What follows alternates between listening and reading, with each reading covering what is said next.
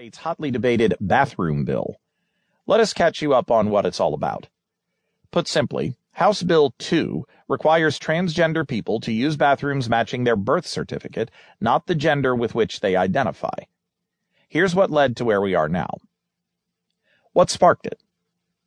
In February, the Charlotte City Council approved an ordinance revising the city's non-discrimination ordinance, expanding protections based on sexual orientation and gender identity, and allowing people to use restrooms of the sex by which they identify.